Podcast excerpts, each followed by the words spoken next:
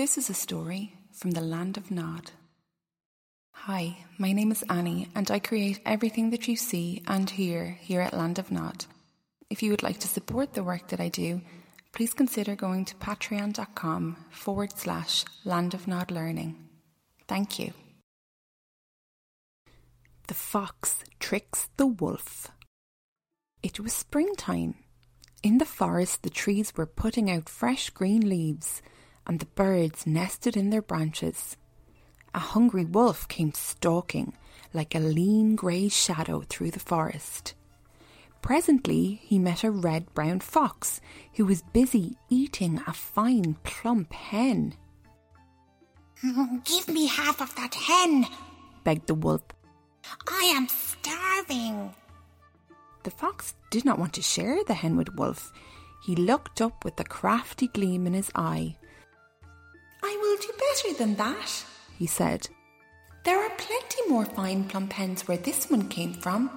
Follow me and I will show you." The wolf followed the fox, who led him out of the forest, across a field and into a farmer's yard. He stopped by the door of a hen house. "Just go in there, friend," he told the wolf, "and you will find a feast of your own for the taking." The wolf did as Fox directed. He went inside the hen house and saw a row of fine plump hens perched there. "Here is a feast indeed," he said to himself. He was just about to pounce on the finest and plumpest hen of all when... "Cock-a-doodle-doo! A thief in the hen house! Cock-a-doodle-doo!" It was the rooster that had crowed, strutting up and down and flapping his wings in the wolf's face. The wolf grew very frightened. He knew that the noise would wake the farmer. He turned round and ran to the door of the hen house, only to find that the fox had locked it from the outside. And now the farmer came running across the yard with a thick stick in his hand. "I'll teach you to steal my fine plump hens," he cried when he found the wolf in the hen house. "Take that, and that, and that, you nasty wolf!" And he beat the wolf with his stick. The wolf howled with pain and loped away covered with bruises, a sorry sight. He vowed he would get even with the fox for treating him so shabbily. "Just wait until we meet again, Mister Fox," he snarled. It was summertime when the wolf met the fox for the second time. The sun shined from the blue sky and the meadows were filled with flowers. The wolf came upon the fox licking a butter churn by the roadside. "That was a shabby trick you played on me when you locked me in the hen house," the wolf said to him. "And now you can just give me some of that butter by way of making amends." The fox pretended to be very sorry. "I hope that your bruises were not too painful, friend," he said. "I would like to give you some of this butter, but I fear that is impossible, because I have just this minute finished the very last morsel." He licked his lips as he spoke. "However, it is quite a simple matter for you to enjoy a feast of butter. All you have to do is lie down by the roadside and pretend that you are quite dead. By and by a farmer will come along in his cart, taking his churns of butter to the market. When he sees you, a dead wolf lying in the road, he will want to sell your fur at the market and will put you in his cart along with the butter. Then all you have to do is eat as much of the butter as you like, and when you have finished, jump down off the cart." The wolf happened to think this was an excellent plan. He lay down in the road without moving, just as if he were dead.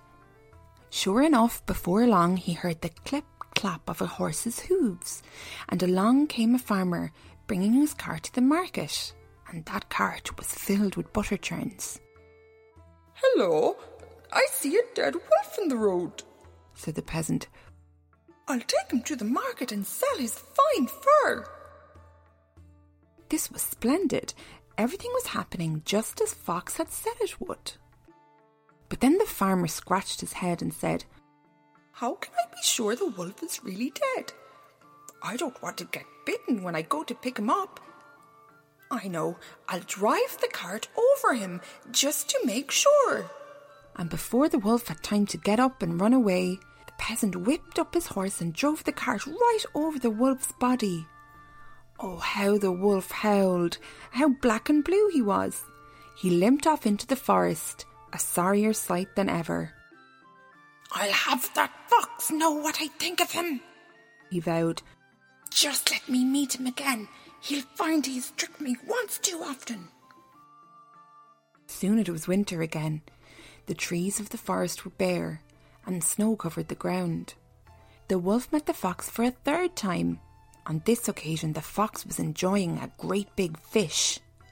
A heap of fish bones lay on the ground before him. "Just tell me where you got all those fishes, or it will be all the worse for you," the wolf snarled, showing his sharp fangs. "There's no need for you to snap at me like that, friend," the fox protested. "Of course I'll tell you. I- I'm very sorry our little plan concerning the butter did not work out as we had hoped. However, if I were to show you where to catch a feast of fish, I'm sure that will more than make up for it. J- just follow me." And he led the wolf to a stream. "Here we are," said the fox. "All you have to do is sit here with your tail dipped in the water. You may have to wait for some time until a really big fish comes along. Then, as soon as you feel it tugging on your tail, whisk it up and out of the water, and there you are. You may feel a few nibbles first from some of the smaller fish, but don't take any notice of them. It's best to wait for the really big ones. Take my advice." Well, the wolf was starving, and so he agreed and sat patiently on the brink of the stream with his tail dipped in the water. He felt a few little pulls, but took no notice, remembering the fox's advice. Wait for the big fish. Soon it became very cold, and the wolf began to shiver. "This is no good," he thought to himself. "I shan't fish any longer today. I'll try my luck tomorrow. Perhaps the fish will be biting then." Then he tried to get up, but he found that he couldn't. There seemed to be a great weight pulling on his tail. "A big fish at last!"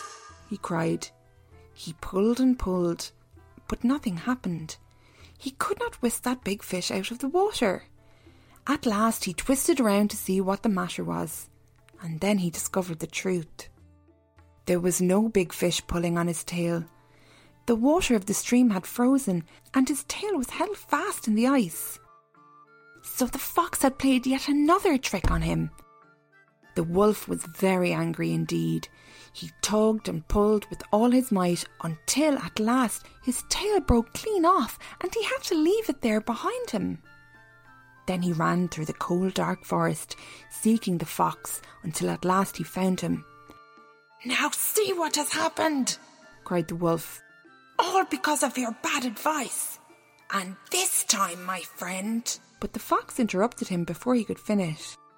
"I am very sorry indeed to see that you've lost your tail," he said. "I must get you a new one at once. This is the least I can do to make amends." The wolf was so surprised that he forgot how angry he had been a moment ago. "Get me a new tail?" he repeated. "But that's impossible." "Not at all," said the fox. "Come with me." He led the wolf to a blacksmith's forge. "My friend here has lost his tail and would very much like a new one, if you please," he told the blacksmith. "Certainly, anything to oblige," the blacksmith replied. He put a bar of iron into his fire, left it until it was white hot, and beat it into the shape of a tail. Then he fastened it to the wolf to take the place of the tail he had lost. The wolf no sooner felt the red-hot iron than he uttered a fearful howl and leaped high into the sky. Up, up, up he went, far above the treetops, until he was only a distant speck among the clouds. He jumped so high that he took a very long time to come down again, and found he had landed in a strange country. "Just let me find that fox," he muttered angrily. "Just let me find him." But alas, the wolf did not know where to begin to look for the fox.